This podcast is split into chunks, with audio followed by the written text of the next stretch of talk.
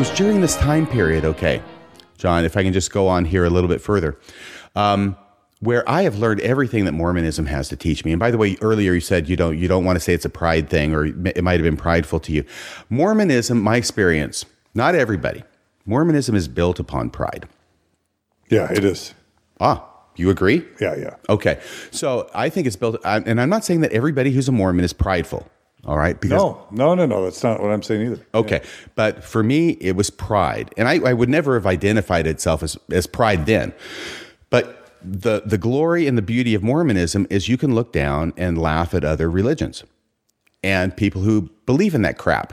Because here they believe in the Trinity that's stupid. Who would believe in the Trinity? Yeah. Right? It's obvious that they're three separate beings and one of them has a resurrected body. I'm sorry. Yeah. you know, that's obvious, right? Yeah. How could you believe that? That's so dumb.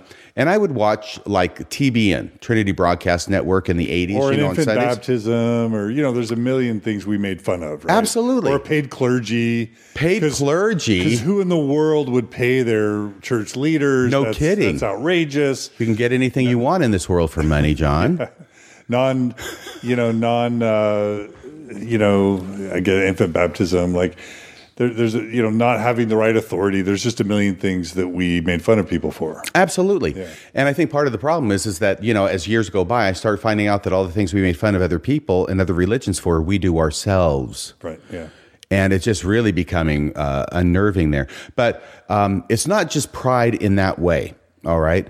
Because there are Mormonisms within Mormonism. Joseph Smith set up this thing where there were circles and concentric circles, circles within circles, and and you know secrets within secrets.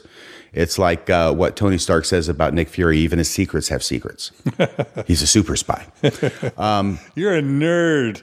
I'm a nerd. You're quoting Nick Fury. You're a nerd. No, I was quoting Tony Stark. if I was quoting Nick Fury, That's, that would be a nerd. That would be okay. You're quoting Tony Stark. That's still nerd territory. Yes, that would be ant meet boot.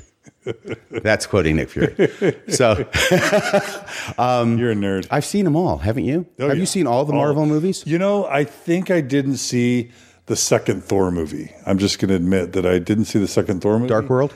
Other than that, I think I saw them all. Okay. Well, I don't want to go off there, but uh, make mine Marvel. I'm huge on Marvel comics. I had a huge comic book collection when I was a kid, between the ages of 13 and 15. How can you not mention that? I just your, did in your story, like earlier on. I just did earlier on. I try and play it down. I try and play it down. Spider Man, absolutely. Me too. I had three heroes as a kid: Spider Man, Batman. No, no, my. What the heck? Why not Batman? Sorry. What? That's DC. Did you not? But did you not watch the the Batman series with Burt Ward and and Adam West and sure I did Joker and Catwoman? You didn't like that? I was a kid who went to the theater in Waco when they actually released the Batman movie. Yeah, where, where he uses shark repellent and he runs around trying to throw the bomb off the dock, but, but he doesn't want to throw it days, at the mother with the baby or the nun walking by. Some days you just can't get rid of a bomb.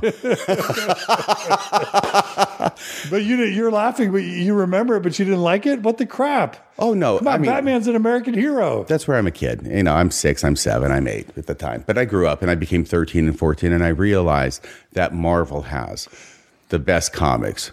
Do you remember Spider Man being on Electric Company, the little cartoon? Yeah. Spider Man, where are you coming from, Spider Man? Yes. Nobody knows who you are. you, do you remember that? Yeah, I remember Spider Man uh, in his cartoons in 67, 68. Yeah. Yeah, absolutely. I love Spider Man. Yeah. I love Spider Man. That's what got me into comics. It, we had just moved to Oxnard, California. This was another one of those things with my mom, right?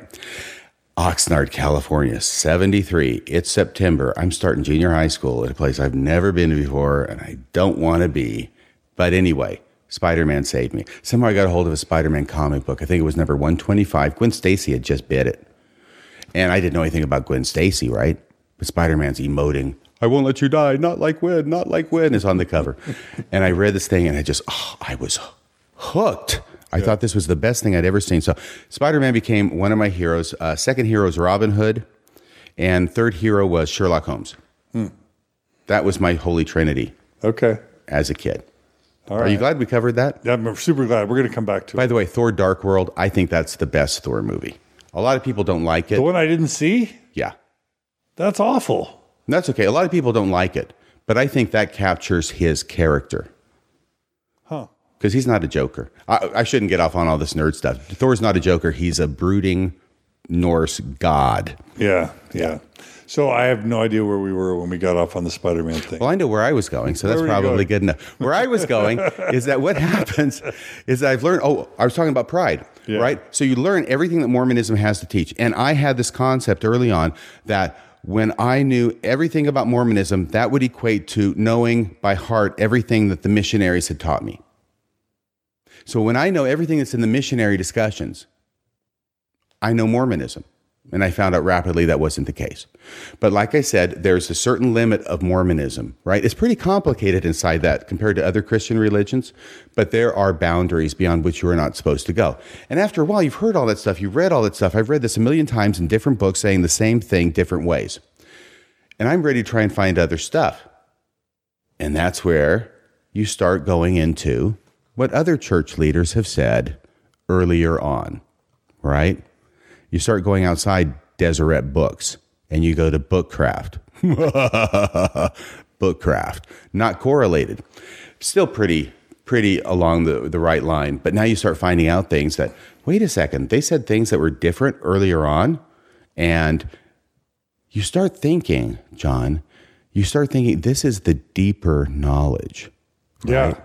This is the knowledge that the regular Mormons they don't know because they never studied. And you start finding this stuff out, and now you feel like you are within this inner circle of Mormonism, and that's the pride thing, right? Yeah. It's the pride thing, um, and so you just continue to go like that. But I found out all this stuff. What ended up happening to me was that I became very interested in the Adam God theory. And what year is this around? Well, my end of the '80s. Okay. end of the 80s. So all through the 80s, it's part of this this thread that weaves through because I got exposed to the Adam God theory before my mission. Yeah, before my mission, I'm reading some anti-Mormon literature that my friend, that my my brother, the Jehovah's Witnesses, brought home to me. Here, read this, and it's got Adam God stuff in it. I was so upset about it. I was very upset about this because this is not what the missionaries have been teaching me, and it sure looks like Brigham Young is saying something very different. So I went to uh, there's two missionaries um, at the church, and I walked up to them. I didn't even know these guys, and I said, "Do we believe that Adam is God?" And they looked at each other, genuinely surprised. I think, and said, "No." And I said, "Oh, well, that's good because you know these people over here were saying we did." So that was it for them. Then on my mission, I get exposed to another pamphlet in English, even though it's in Japan. I won't go into all the details there. Has all these quotes Brigham Young, other church leaders, Adam's God, different contexts, right? And I'm going, oh my gosh, here it is again. How can this make sense? Because I know the truth, and the truth is what the church teaches, which is about, you know, how we understand God, Jesus, Holy Ghost, and Adam is somebody below them and different. He's not God. And I tried to make sense of that. I stayed up late at night in my futon trying to make sense of that. I could, futon. I, could- I could not make sense of it. And so I finally said, look, I'm going to bag this for now and I'll, I'll pick it up later. And I did after my mission. And so there were a number of things that happened there that I learned because I started studying the original things and I studied the, the apologetics around the Adam God theory. And there are three main apologetics, all of which I found were a crock. First apologetic is Brigham Young never taught that. Okay, that's crap. Yeah. The second apologetic is Because journal discourses. yeah, absolutely. Yeah. Uh, and frankly, just to jump ahead, I mean, he taught it for 25 years, from 1852 to 1877 when he died, over and over and over and again on all these different forums, right? And even got it put into the lecture at the veil in the St. George Temple shortly before he died, so it would be there for a, like another 25 years. So it was taught in the church for basically 50 years before it silently removed that lecture on the veil, even though vestiges of it remained up even until 1979 when I went through the temple the first time. And I had no idea that, because there's a lecture, right? Uh, I had no idea that was a vestige of the Adam God theory. The part about where it talks about how the creation uh, is to be understood figuratively as far as the man and the woman are concerned. Do you remember that part from the endowment? And I always thought, that's a weird thing to say. Okay. I guess it's just figurative. As far as the man and the woman are concerned, not anything else. Um, but uh, so they say, okay, so he never taught it. And I found out, no, that's not true. And they say, well, he taught it really once. And there they're talking about Journal of Discourses, Volume 1, pages 50 through 51, which is the famous articulation about Adam is our Father and our God and the only God with whom we have to do. And he's misunderstood there. Okay. There's a strained interpretation we can put on those words to make him. Uh, so he's not really teaching that Adam is God. And then you find out, no, he said it over and over and over again. And he made it very clear. And then the uh, third thing, oh, he was mistranscribed, right? Yeah. They wrote it down wrong. Yeah. And I'm just going, okay, so he teaches this for 25 years. And then you find out he gets in a knockdown drag out with Orson Pratt over the doctrine. Orson Pratt almost gets kicked out of the quorum of the 12, right? Over this very, very problem. So it's not like we're misunderstanding it now. Orson Pratt is misunderstanding it then.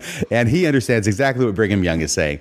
No, it's not a problem with we misunderstand it. And it's not like Brigham Young, you know, would say, hey, okay, I'm sorry, I said something uh, the other day in conference and it's been misinterpreted as meaning that I thought Adam was God. That's actually not what I mean. Let me clarify, right?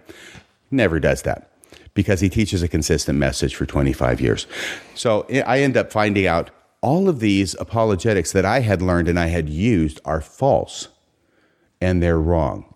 And then I find out that in 1976, Spencer Kimball in General Conference says that the Adam God theory is false doctrine, and Brigham Young never taught it. Okay.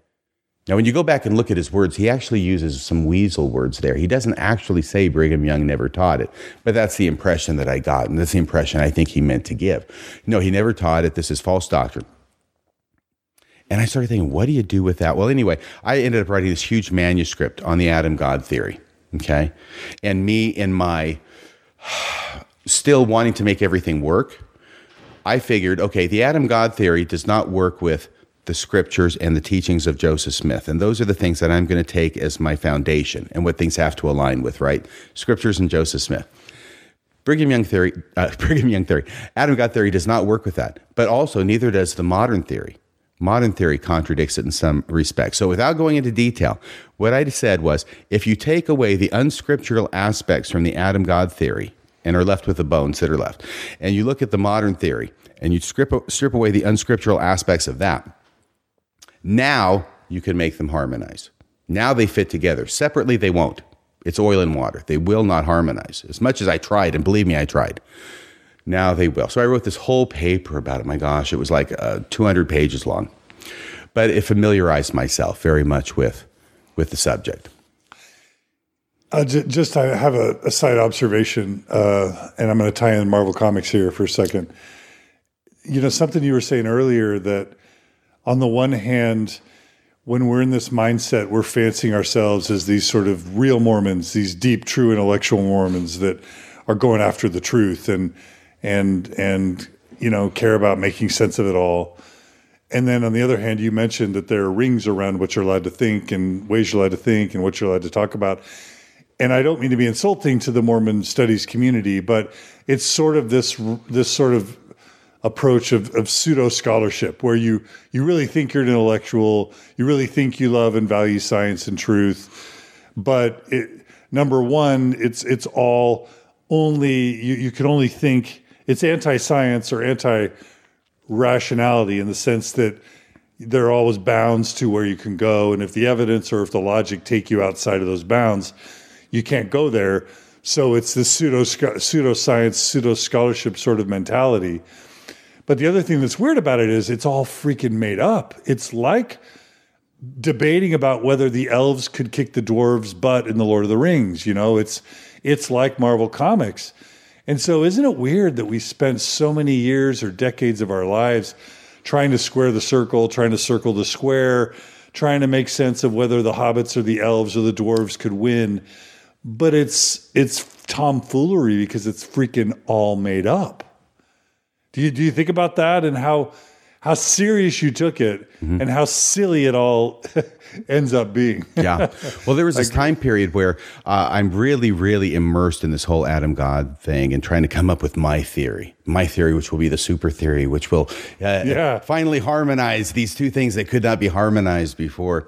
And I'm making wonderful discoveries. And I am thinking about this all the time in every down moment. I'm walking to work, I'm walking uh, back from work, uh, obviously within walking distance. And my thoughts are consumed with this all the time. And I'm thinking about it, and sometimes something will spark and I'll make a connection. And I honestly think at the time, that I am piecing together a map of the universe and how the gods relate to each other. You're figuring it out. that is real. yeah, you're like solving the you're you're finding the holy grail intellectually. You're you're putting it all together. The grand unifying theory Oh, yeah. of Mormonism. Absolutely. I'm figuring it out. and, um, URFM. but then, you know, there's other times I think about it and I think, am I just kidding myself here? I mean, I, is this just a lot of mental masturbation? Yeah. that I'm doing here? And does what I am thinking and this thing I'm constructing in my head, even though I think it makes sense and blah, blah, blah, does that have any relationship whatsoever to do with what is out there? Yeah. So again, that ambivalence was it Aries or Pisces? What did you call Pisces. it? Pisces. Pisces, Yeah. Yeah. And that was another thing about like even early on, the celestial kingdom. Supposed to be this wonderful place, right? I could, I kind of wondered, you know, is it really gonna, is it really gonna be a celestial kingdom? You know, what happens after death? Am I really going to be in the celestial kingdom? And uh, how wonderful is that going to be? I, I've always had trouble actually just accepting it at face value. Yeah. Of course. Yeah. You say, of course. Why do you say, of course? Yeah. Well, Because you have? Well, I think I think I I think I relate a lot to your story because I think it was always true. I was always committed. I was always hardcore in my mind, but I always had doubts. I always had doubts. I always had questions. I always had concerns. Mm-hmm. So it's in this. It's this being being an Orthodox Mormon, especially one who cares about truth. You're always in this dynamic between trying to reassure yourself that it's true, to rely on confirmation bias to gather the evidence that makes you feel reassured that it's true, but also trying to scrutinize the doubts and the questions and beat them back and find ways to dismiss them. That's just like what it is to to try and be a, a thoughtful Mormon, I think. I think it is too. And that's been my experience too. And that's one of the reasons that was such an unusual experience. Right, right before my mission, I say to Don Capel, I mean, we're going to go spend two years of our lives on missions. And I say, it's true, isn't it? Yeah. And he has to do whatever he has to do to. Well, yeah, of course. Yeah, sure, sure, of course yeah, it's of course, true. Of course, yeah, sure, sure, sure, yeah, And I'm taking that as the real him Yeah. when it's the masked him. yeah. So then I can, uh, yeah. Were you aware of, San- dur- let's just say 80s and 90s? Were you aware of Sandra Tanner and Gerald Tanner? Were you aware Oh, of? you mean the Antichrists? Yeah. Were you Yes. aware of of of uh, Fawn Brodie and No Man Knows My History? Were you aware of Sunstone and Dialogue? What was your awareness of, of all those things? I think I got a hold of a Sunstone magazine in 1989 during that period when I'm reading Flim Flam. And there was an article in it about uh, uh, a theory about the production of the Book of Mormon by. What is it called when a person writes a book without? Um, Blake Ostler, the loose translation theory. no, I'm just talking about non. channeling. It- It's uh, like channeling. automatic- Thank automatic you. Writing. Automatic writing. And I read this article, and I really don't like. It. It's making me feel bad. I don't like it that there is an alternate theory to the production of the Book of Mormon that doesn't involve Moroni. yeah. you know, I really don't like that. So, uh, and this whole all this stuff is happening during that time. That was that was quite a time for me, even though it was just a couple months. Uh, a lot of things were changing inside of me, but I do remember that also in the '80s. This is before that, right? There was a time when I was brought face to face with learning something that wasn't positive about the church. And I was doing some research, probably on, a, on an apologetic article. And there's a book I want to find. I'm at the Austin Public Library. It's evening time. It's dark out. I'm up in the stacks. It's the religion section. And I found the book that I wanted. It's not obviously printed by Deseret. It's about the book of Abraham. There's something going on there. And I can't remember what the issue was. But I reach up, I pull it out, I open it up, I find what it is that I'm looking for, and I start reading. And I'm experiencing cognitive dissonance, though I wouldn't have used the term at the time. I'm feeling uncomfortable it is not telling me what I want to hear. And I remember closing the book up and starting to put it back up on the stack. And I thought, you know, if Mormonism is true, it can withstand scrutiny. And I took the book back down and opened up and I kept reading. So, all the turning points, or at least most of the turning points that I can identify in my life, they're very small things, but they ended up being very significant to me. So the so the time period there was a time period where you were this apologist guy, this pseudo church scholar guy, this gospel doctrine hero, Sunday Sunday morning gospel doctrine hero guy, Mm-hmm. and I get the sense from listening to your uh, some of your interviews or some of your episodes that there's a point where you kind of put down the apologetics. Yes. Now, let me ask first: Were you ever like friends with Daniel Peterson, or like were you ever an apologist? You know, partnering with the other mainstream apologists, Louis Midgley, you know that whole crowd. Daniel Peterson, who was the other guy? William Hamblin. Like, remember that whole crowd? Mm-hmm. Were you ever like homies with those dudes? Like being a part of, of what they do or part of the FAIR crowd? Were you ever that type of apologist where you were kind of formally engaging with those guys? Uh, I would say no. Okay. to that. There is something more to that. So as I as I once again, these are things are happening at the same time on different levels. So there are different threads going on. But um, I'm still interested in apologetics, though. After a while, here's what happens with apologetics. Okay, after a while, I start recognizing that the whole point is to win the argument. That's the whole point of apologetics is to prove that Mormonism is true and the person who's attacking you is wrong. So I knew all the arguments. I made up some arguments, right? But then I started realizing that, well, let me put it this way. I had this idea in mind. I was going to write a book that was going to prove Mormonism true beyond a shadow of a doubt or beyond a reasonable doubt. I must have been in law school, right? Beyond a reasonable doubt. I even had the title picked out. It was going to be called Diamond Truth. Wow. Right. Diamond. Yeah, for, taken from Joseph Smith, Truth, Diamond Truth, and God is my right hand man. So, like Rough Stone Rolling, but this would be another thing. It hadn't been written yet, but Diamond Truth. So, I have the title ready to go. And I start thinking about it. I didn't actually put pen to paper, but I start thinking about it and I start putting these things together. And I start realizing, you know, I don't think I can prove Mormonism true beyond a reasonable doubt. And I started realizing that Well, around what year is this? this is 88, 89. Okay. Uh, toward the end of my apologist phase. And I start thinking, you know, a lot of the arguments that I'm making, you know, it's like a come to Jesus moment. A lot of the arguments I'm making in defense of Mormonism, in order for me to win, it depends on the other person not knowing the counter argument. Because I know the argument, I know the counter argument. And then I know the counter to the counter argument, right? But if I can win on the argument alone, boom, I've won. And when you talk about Jeffrey Holland, I, I enjoyed the episode where you talk about Jeffrey Holland's interview with the BBC and how the guy asked Oh. Jeffrey Holland, Make if- way for dodos. yeah, where, where the guy asked Jeffrey Holland, is it true that Mitt Romney, you know, would have done the blood oaths? Yeah. And Holland responds by saying, there, No, there are blood no. oaths." and, and and if he never allows him to know about the issues, Right. then he's won. Right. And you talk about both Daniel C. Peterson and Holland having more of an allegiance to winning than to the truth. Right, and that's what apologetics is all about. Yeah. Uh, whether it's religious or uh, you know political, whatever it is, that's what it's about. Is you are there to win, to defend at all costs, and that has a certain function. But I will tell you what that function is not. That function does not lead to learning Yeah. more truth. Yeah. Okay. yeah. You're locked in. You have the ramparts here of the castle. You're in the castle. You are defending the castle walls 24 7. And as long as you're doing that, what you have done is you have made this castle a prison for you because you are locked in there defending it. And you can never go out of the castle, out into the woods, and go see what else is out there in the world. That's what the uh, image that came to my mind was for apologetics. That was actually later, but um, But, this is also pre-internet. I mean, if you're in the late Oh, yeah, 80s, yeah. So this is pre-internet. Yes. Yeah. Yeah, this is. I'm stubborn. It took me a long time to get through this, but maybe part of that is because there was no internet.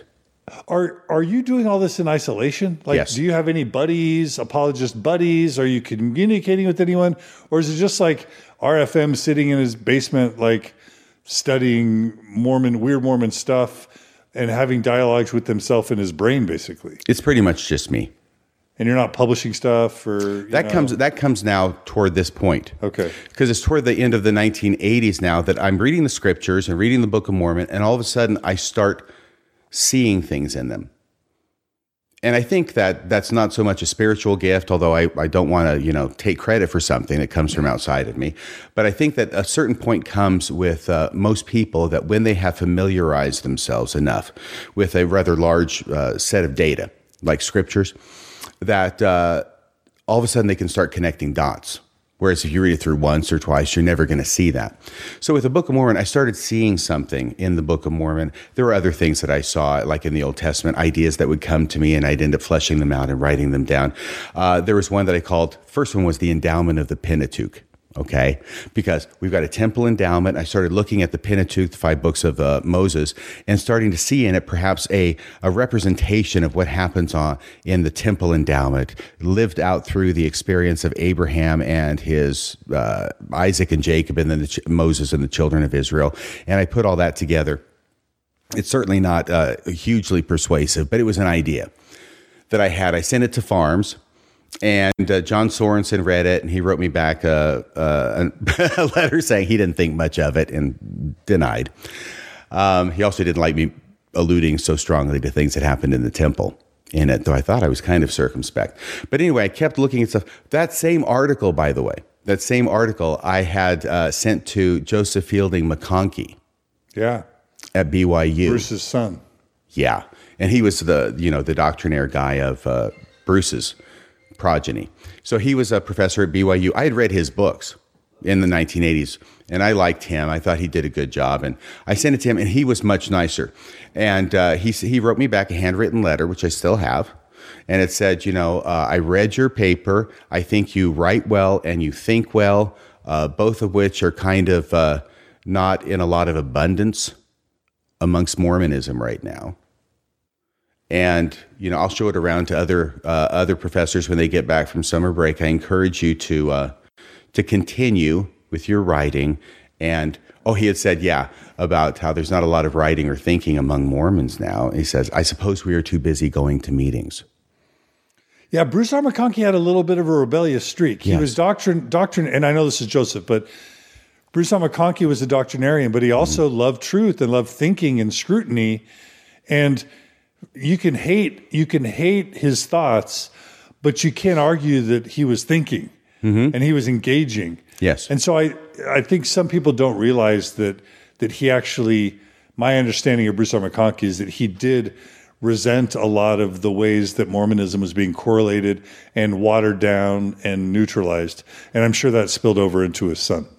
Maybe. Oh yeah, I think so. Yeah. I think so. I remember going to my one time to BYU for uh, what is it they have Education Week at the end of the summer. So August 1994, I think it was, and being in the the big uh, auditorium where he was speaking, and of course had to be in a huge auditorium because he was a big draw. Joseph Fielding, McConkie, and he was speaking. I remember thinking that is the only man I've ever seen who pronounces God as a four syllable word. But he was great. Yeah. It was that accent that I wasn't used to. And he was like, God. Mm-hmm. So he he turned you down as well. And so Oh, he didn't really turn me down. He encouraged me. Oh, okay. Oh, yeah. It was a very, very nice letter. He encouraged me. So I keep going. So now I'm reading the Book of Mormon. I continue to see things now because I'm immersing myself a lot. And I see things, and I see something here in uh, uh, First Book of Nephi, connections between uh, the vision of the Tree of Life in First Nephi chapter 8 and Nephi's vision in First Nephi 11 through 14. And I end up with this theory, which seems to be supported by the text, which I have never heard before or read before, which is that the Nephi, Nephi's vision, which he receives, the, the panoramic vision, is actually a symbolic interpretation of the symbolic elements of the tree of life. So I write all this up. I send it to FARMS. I'm at the office, and I get a call from Stephen Ricks. And he's talking with me about the paper. And he says, Well, I like this, I don't like that. And I think this is going to have to be cut. And that part over there, that's probably too speculative. And he tells me all this stuff. And then but he's never said they're going to publish it, right? He had assumed I knew that, I think, because he's calling me. And I'm just waiting, waiting, waiting, and said, finally said, So what? You're going to publish it? And he goes, Oh, yeah, I thought that was obvious. And I restrained myself from just going, Yippee. I was so excited I was going to get published. And that was in the, um, the Journal of Book of Mormon Studies, which was just getting off the ground in the early 1990s. So the title of the paper is Lehi's Dream of the Tree of Life Springboard to Prophecy. That's what it is. So that you you got in. Wow, that's great. it was huge. I was so thrilled.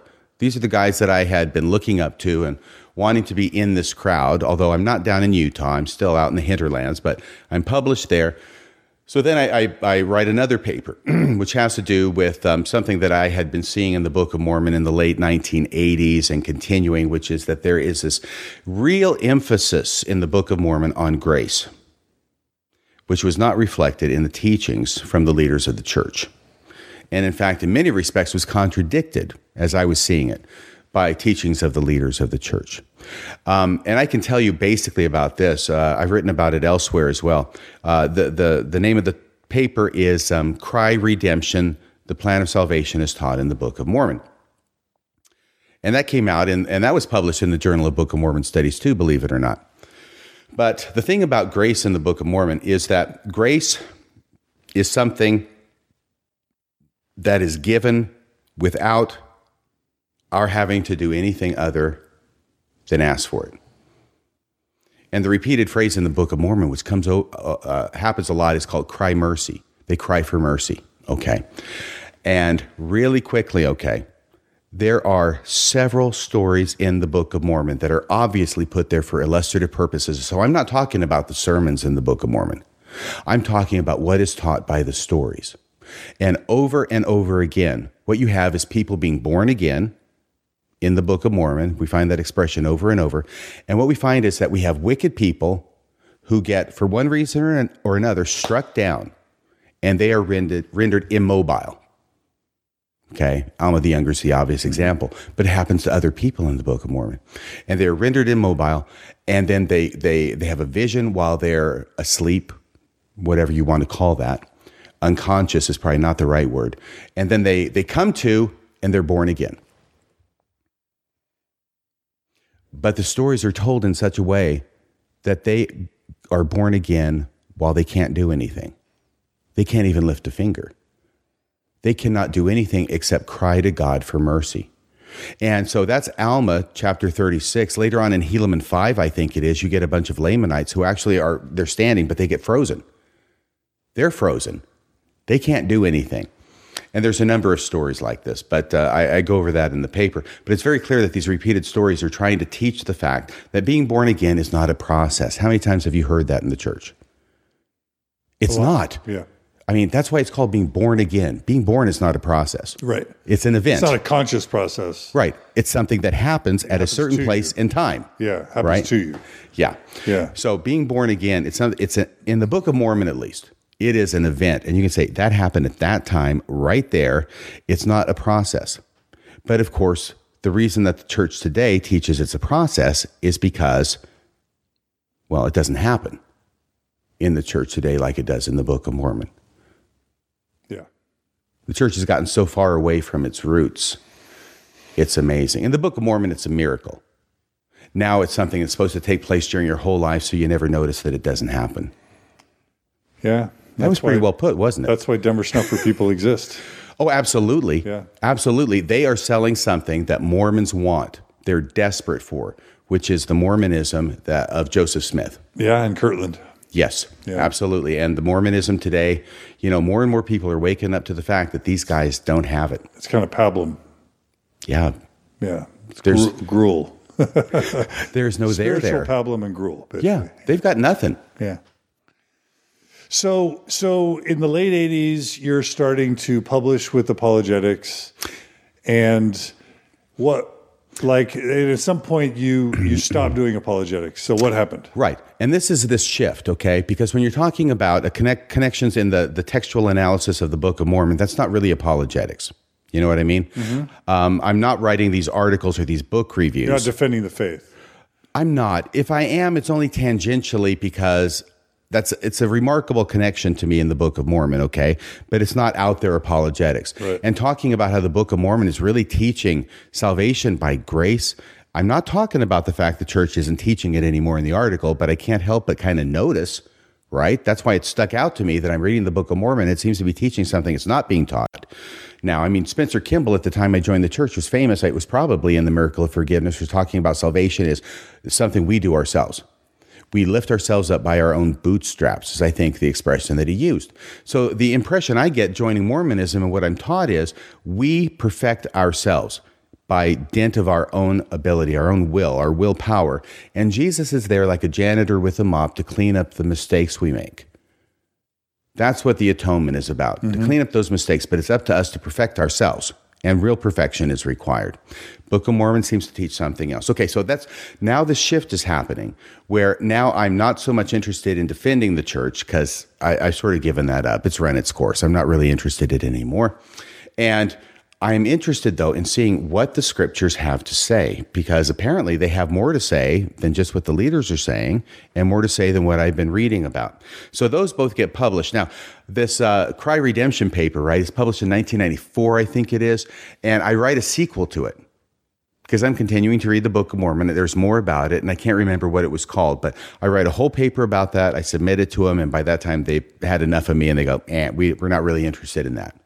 I don't think they really told me why it was that they didn't like it, but there were some conclusions that I'm drawing from the scriptures, which I can understand why it is they might not have liked. But um, they're just they're just doctrinal.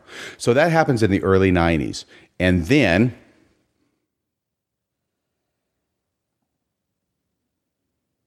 Yes. did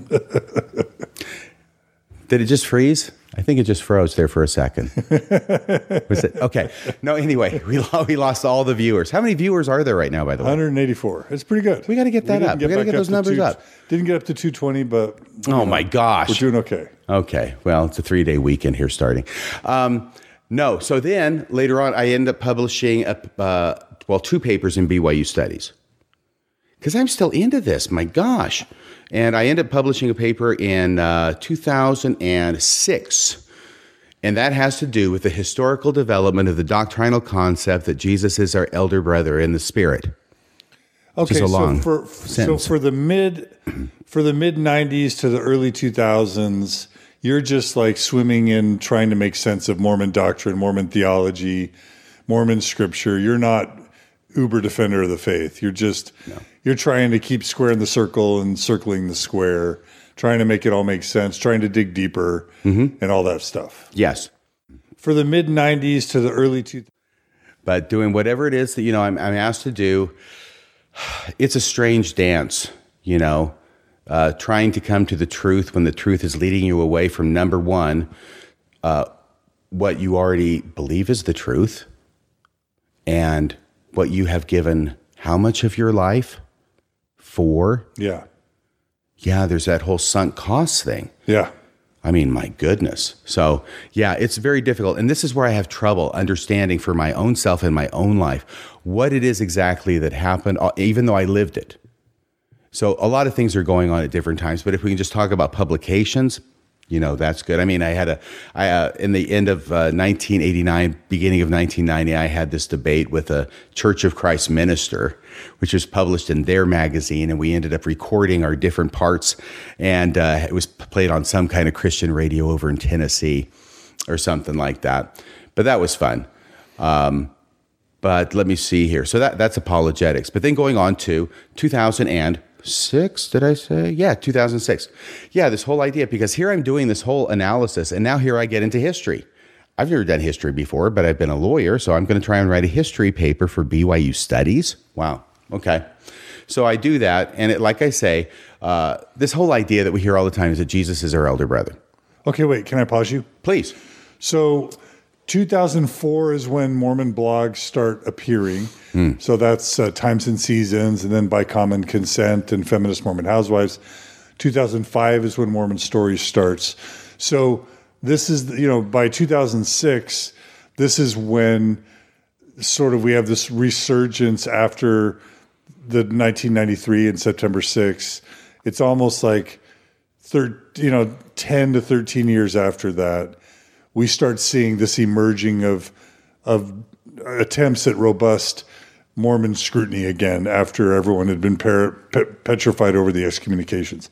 So, as you are thinking about 2006, are you at all plugging into these emerging, uh, you know, areas of discourse, whether it's the blogs or the podcasts or the or the forums that are out there, exmormon.org?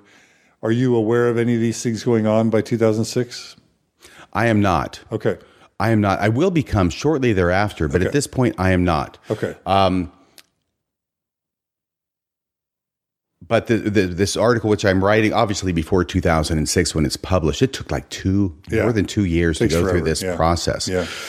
Uh, and um, but the, it's just this idea that we have that um, Jesus is our elder brother, and that's become a very fundamental principle in Mormonism. You hear it all the time. You hear it in general conference. You hear it in your ward, your stake meetings, whatever.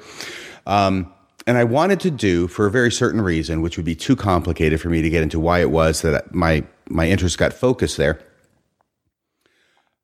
How did that develop? because I was kind of aware, I'm pretty familiar with stuff. I'm pretty familiar with the scriptures. I'm pretty familiar with Joseph Smith and what he taught. And I'm not really sure that I remember him ever teaching that explicitly. And I'm not sure it's in the scriptures because we have certain proof texts in the scriptures that we will pull out in order to try and prove that doctrine. But I've studied enough to realize that those proof texts don't actually stand for that proposition. Okay. Obvious example, you got the New Testament where Jesus is described as being the firstborn. Okay. But when you read it in context, see, this is the problem. You start reading things in context, you start realizing that hmm. these proof texts may not support what it is that I had in the past used it for. I'd used it for this. It actually means he's the, he's the first resurrected. See, in context, that's what it means. So I start trying to go back into Mormonism and into Mormon history and trying to do some research and figure how did this concept become so much a fundamental part of Mormonism today? And what I ended up finding out was A, it's not in the scriptures, not Bible, not Old Testament, not New Testament, not Book of Mormon, not Pearl of Great Price, not Doctrine and Covenants. It's not in any of that. It's not in any statements of Joseph Smith that we can look at and say, he actually said that. Okay. There are some later statements by people who said, oh, I heard Joseph Smith say this, right? And write it down. So there are late statements that might have it. So I have to deal with that in the paper. But basically, what ends up happening is it ends up being a uh, an idea that people decide makes sense. And I think Orson Pratt was the first person to actually say it. And he said it in the month that Joseph Smith was killed, I think, June of 1844. And of course, he's on the, I think he's on the East Coast. So he's far away from Nauvoo at the time. But this was a very attractive uh, idea. And it ends up being repeated over and over and over and over again until finally it just becomes part and parcel of the whole thing. So I write this whole paper about it. And it was fascinating to me for a number of reasons, one of which is it describes how a fundamental doctrine of Mormonism can, first off, not be based in the scriptures, second, not be based in its founder, and third, it just sort of kind of develops, you know, to the point where it is something that all Mormons believe, I, all TBMs believe, as far as I know. Um, and so, anyway, so that gets published. It took two, over two years. Um, there were some people on the board who didn't like it. They did not like it. And this is where I started working with um, John Welch, who goes by Jack. He is such a great guy. He was so nice to me. He's the editor of BYU Studies at the time. He may still be for all I know. And he really liked this. He appreciated this. I think I'd had some email contact with him before this. And, you know, he says, you got to rewrite this. I'm sorry. You got to rewrite this. And actually, this is going through another person. I'll try and simplify it. So I had done several rewrites of this. And when I get the, the corrections, um, I do it very quickly and get it back in. So I had done a couple, maybe three rewrites of things and sent it back in. It had been over a year. It had been over a year now since I had heard anything. And I'd kind of forgotten about it. I mean, it's sort of still in the back of my head, but over a year, I haven't heard anything. And then I have a dream one night. And in the dream, the phone rings. It's the living room. Phone rings. Uh, my daughter grabs the phone, picks it up, and listens, and then hands it to me. I say, Who is it? And she says, It's John Welch. I said, What is it? It's, a, it's about your paper. Really? And she says, Yeah, it's going down in flames Oh, in this dream. And so I, got, I wake up, I think, well, that's a funny dream, but it reminded me about the paper and I hadn't heard anything. So I go to the office, turn on the computer, and I've got an email from John Welch. oh, And I hadn't heard from him for a year. That was a real funny thing. I told him about that story later. He thought that was kind of funny too. But what he told me was, is that look, we're still having problems getting this past the board. Okay. So there's three things that you can do. One of which is you can rewrite it again. And I hate to ask you to rewrite it again. And you, you know, you're fine telling me, you know, forget about it. I've had it. Uh, he understood that I could be frustrated by this point, and I might have been a little bit. Um, you could, you know, you can do this. Number two, you can go publish this somewhere else. This is a great paper. There's lots of other places that would be happy to publish it. You're not locked into BYU studies. He was very apologetic, very nice. And he said, and the third thing is, look, you could trust me to make the rewrites so that you don't have to do it. If you trust me enough, I'll make the rewrites and then we'll get it published. And I just said, look, I trust you totally. Very familiar with your work. You're a great guy, tremendous scholar, great human being. Um, yeah, you go ahead and do it. So he went ahead and did it. It got published. I read it, and I actually, I was surprised they kept in as much as they did. So that got published in 2006. okay. Let's let's talk about when things started going south for you, if that's okay. Unless there's other parts of your apologetic career that's kind of interesting. And this is or more scholarly as opposed to apologetic, I think. scholarly. Yeah, yeah. Yeah. Sorry. Yeah. Even though I did publish a study in seven about Hebrew numerology in the Book of Mormon in 2014 in BYU Studies. Yeah. So once again, there's all these things that are going like this. Where did they go south? Where did they not go south? Well, when did things start cracking for you? When did you stop working with Mormons scholarship? I stopped going to church five years ago. And that is when my major piece and my major contribution to Book of Mormon apologetics is published in BYU Studies. Isn't that crazy? Okay. Yeah. That was the seven thing? What was that? Five years ago? What was that? 2014. And that was what'd you publish? That was a study in seven, the, the article about Hebrew numerology in the Book of Mormon. Okay, okay. I maintain to this day, in spite of those out, and you know who you are, who argue to the contrary, that they don't like it.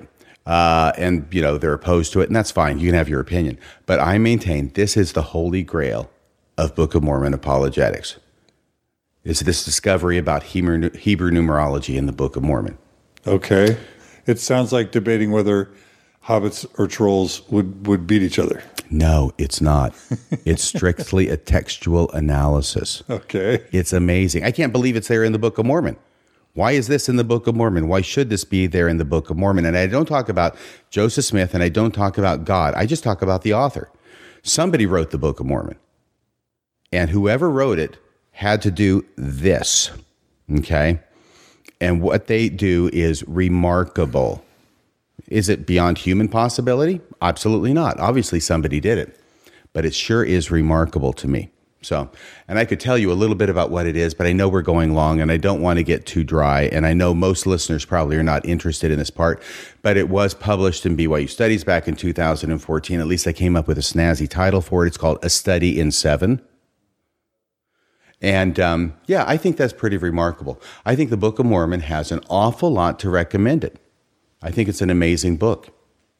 Do I think it was translated by the gift and power of God? Well, maybe, maybe. But let me ask the question differently. Do I think it actually describes a bunch of Israelites who went from Jerusalem to America and developed into a large nation and had prophets among them? No. So, wanting, and I just like I like to pursue this story before we talk about kind of theories and and and feelings and beliefs and stuff. Mm-hmm. I'm looking back. I just did a Google search on emails from you. The first email I received from you was in 2010. I must have made it a request for a few good apologists. I was always trying to get apologists to come on Mormon Stories. Yeah. Daniel Peterson would interview with me. With, with no success. It was hard. I mean, I got, that's not true. I got John. I mean, one of my first interviews was with John Lynch uh, Oh, affair? FAIR, and uh, and eventually Dan Peterson interviewed sorry, Dan Witherspoon interviewed Dan Peterson for Mormon Stories. Right. I And I listened was to able that. to get Givens and Bushman, who are kind of neo apologists. Mm-hmm. So I mean, I and I got Brian Hale on. So I mean, I've had I've had several apologists on Mormon Stories, but Mm-hmm. you reached out to me in 2010 um, for the first time, and then I'm seeing 13 and 14. You either you know emailing me about things. I see it. I see something here that says new BYU Studies article. So it's by 2014 and 15. You must have been listening to Mormon Stories mm-hmm. and starting to plug into kind of more critical stuff against the church and what was going on. So hmm. let's pick it up there mm-hmm. and just tell me how you went from how did you go from publishing stuff with BYU Studies and FARMS and whatever Book of Mormon Journal Book, Book of Mormon Studies to becoming RFM and uh, doing the things that you do now. What was that path like? This is the hard part for me to untangle. It is very hard for me to understand how that happened, except different things are happening at the same time. So, 2014, I sent you that email. That's about the Study in Seven article in uh, BYU Studies. Um, the reason I said that about uh, you having trouble getting a an apologist on your show, I think back there that was quite a while ago, and you may have been seen as a little bit more safer ground at the time um, with some of those people. Uh, are they still willing to come on your show? Some of those people? Now? Yeah. No, I mean since since the excommunication, it's been super hard to get faithful people. Even Yeah. even Terrell Terrell and Fiona Givens, one of the most ridiculous exchanges I've ever had in my life. Uh, after my excommunication, I'm trying to get Terrell and Fiona to come on Mormon Stories, and I say, "Hey, I'd love you to come on Mormon Stories," and they're like, "Oh, we don't know what we would say," and I'm like, "Well, you know, let's talk about your newest book. Because they, you know, after after uh, the Crucible of Doubt, they they came out with a couple more books, and Fiona writes in response, she says, "Well, I just don't want to give people the impression that we're, you know, the the church's gurus for faith crisis stuff." You mean you mean the impression that they have studiously cultivated for years? Yeah, yeah, she literally said that, and this was while she and Terrell were touring around the world doing these firesides, and yet that's the reason. So anyway, it's yeah, it's been really hard to get to get believers and apologists to come on Mormon Stories after the excommunication, and I think that was by design because they they their biggest concern was that believers were listening to me, and and because I was somehow in but still questioning that felt safe enough for believers to listen. And so by excommunicating me, they make me unsafe. Mm-hmm. And and they also, because of the temple question about affiliating with with apostates, you know, believers and people who want to stay in the good graces, just like Sun- Sunstone and Dialogue were condemned at one point. Right. I became condemned. And so BYU professors and church employees and and people who have Deseret book contracts uh, all of a sudden don't want to come on the podcast. And it becomes a self fulfilling prophecy because by condemning Mormon stories and me and making it so faithful people don't want to come on, then it naturally becomes perceived as more angry and more anti Mormon. And I think that's all what they're going for. Now, that assumes that someone's orchestrating this and being thoughtful about it, but I don't. Whether or not it's conscious, I think that's kind of what they were going for. So, anyway, I don't know why you asked me that, but that's my answer. Because I knew it was a long time ago, and I knew that none of them had been on since, and I suspected there might be a story behind it. Yeah. Um, but I want to commend them for not coming on your show now that you've been apostate, uh, excommunicated, because that's certainly what Jesus would do. Jesus would never come on your show. He would say, "No, you're beneath me.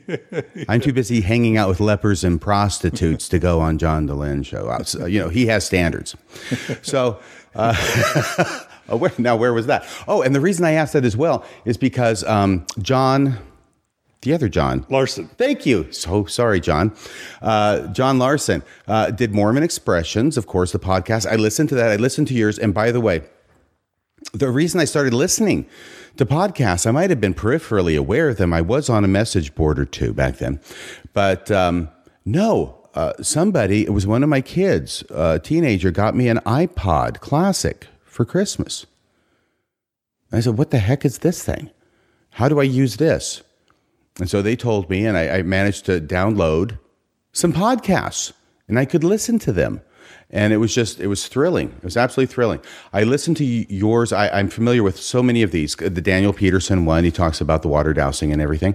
Uh, the ones with uh, Bushman and the Givens, absolutely. It was just like this whole wonderful world was opening to me because I have been uh, the equivalent of living in a basement, chained in a basement, being fed on buckets of fish heads because I can't go anywhere. I don't have anybody I can go to.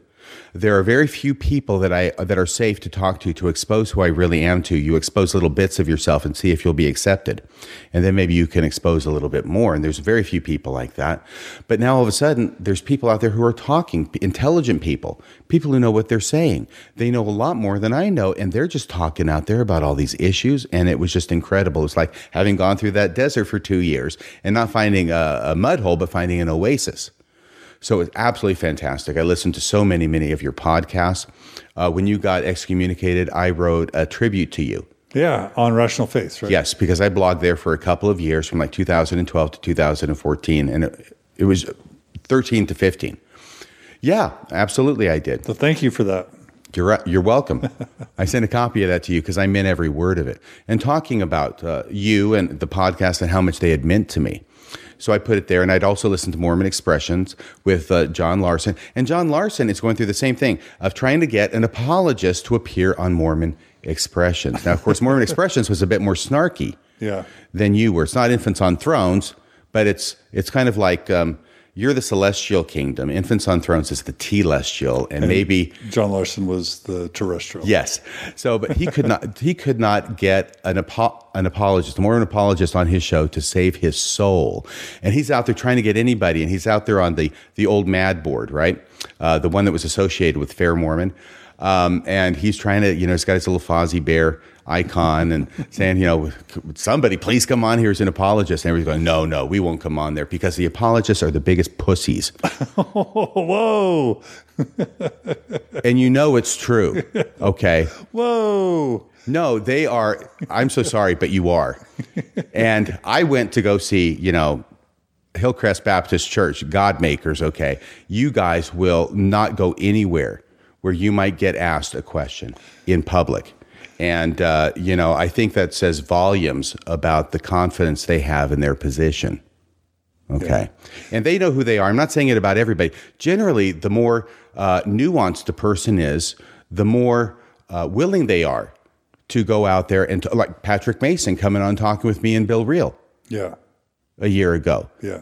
because they are more interested in pursuing ideas and knowledge and learning than they are in defending a rigid position. Yeah. Yeah. For my my feminist inklings have to say that some some find that p word offensive, not just because they may think it crude, but because it can be demeaning to women. I, so I just have to throw that out there. Okay, I only meant it to be demeaning to the apologist to whom it applies, male or female, but, they're mostly male. Some say the the female vagina is an amazing, miraculous organ. So to use it in a way that anyway, you, you know the you know the argument, right? Uh, I suppose. So I just you know, Are you getting comments about it? uh, yeah. Ivano just wrote. Did you just say the p word?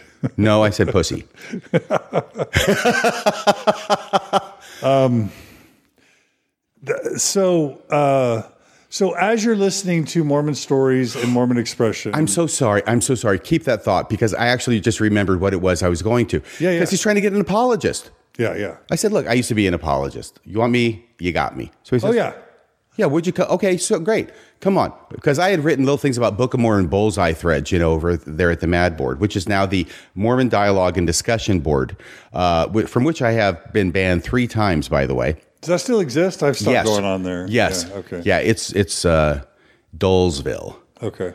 It's not very interesting because they have kicked out pretty much anybody who's interesting, Yeah. and uh, there are Anyone still who's some not faith affirming, basically. pretty much there are still some people who will raise some good issues like Cinepro and some other people but uh, ba- basically it's not very interesting because there's not a lot of discourse they're trying to make it as much like the mormon church as they possibly can Yeah. which is very boring and there's there's no there's no exchange of ideas really just one idea is allowed and it's to be parroted all the time uh, but yeah, he wanted me to come on. So I said, I'll come on.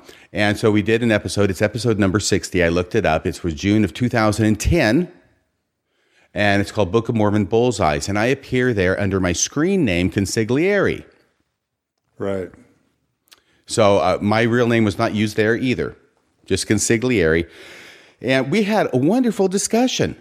You know, John Larson, such a gentleman, so nice. He really is. He's very fun, very Yeah. funny. And I think part of the deal was is that I was past my rigid apologist stage. And I'm on there just to have a discussion and have fun and say, these are some things, you know. And he would push back a little bit. And I said, oh, that's interesting. I hadn't thought of that. And I'd bring up something he hadn't heard. And he'd say, oh, that's interesting. I hadn't thought of that. And we ended up getting I great. think I remember this episode. yes. And we had just wonderful comments about it. People were loving it. And um, yeah, so that was fun. So Ivana writes, I'm a fan of vulgar words. Aaron Gluth Spencer writes, she's not offended. Um, uh, yeah, so lots of people, and, and Colette Larson, hey Colette, she writes, RFM is hilarious. So um, some people appreciate my defense, like Jenny, others are not offended. So Okay, good. give you the reports. It's You mixed. keep defending. some people love it, some people don't like it. You're the apologist now. No, I'm just trying to be sensitive to my audience. I- Yeah, that's important because you actually have a big audience. and by the way, I'm trying to leverage your huge audience to come to my little audience and join my little well, audience so we can get a little bit bigger. you do good enough work to where I'm I'm happy to to help promote your work. Thank you. It's radiofreemormon.org. Now I can't even say it. Radiofreemormon.org. We are this little mountain that's cut, little stone cut out of the mountain without hands. It's going to roll forth until it fills the whole earth, until it starts shrinking, okay? And then we're going to change that description. We're going to go to the one in the Book of Mormon that says that uh, the audience will be very small. Okay? It'll be very small. And that will prove it's true.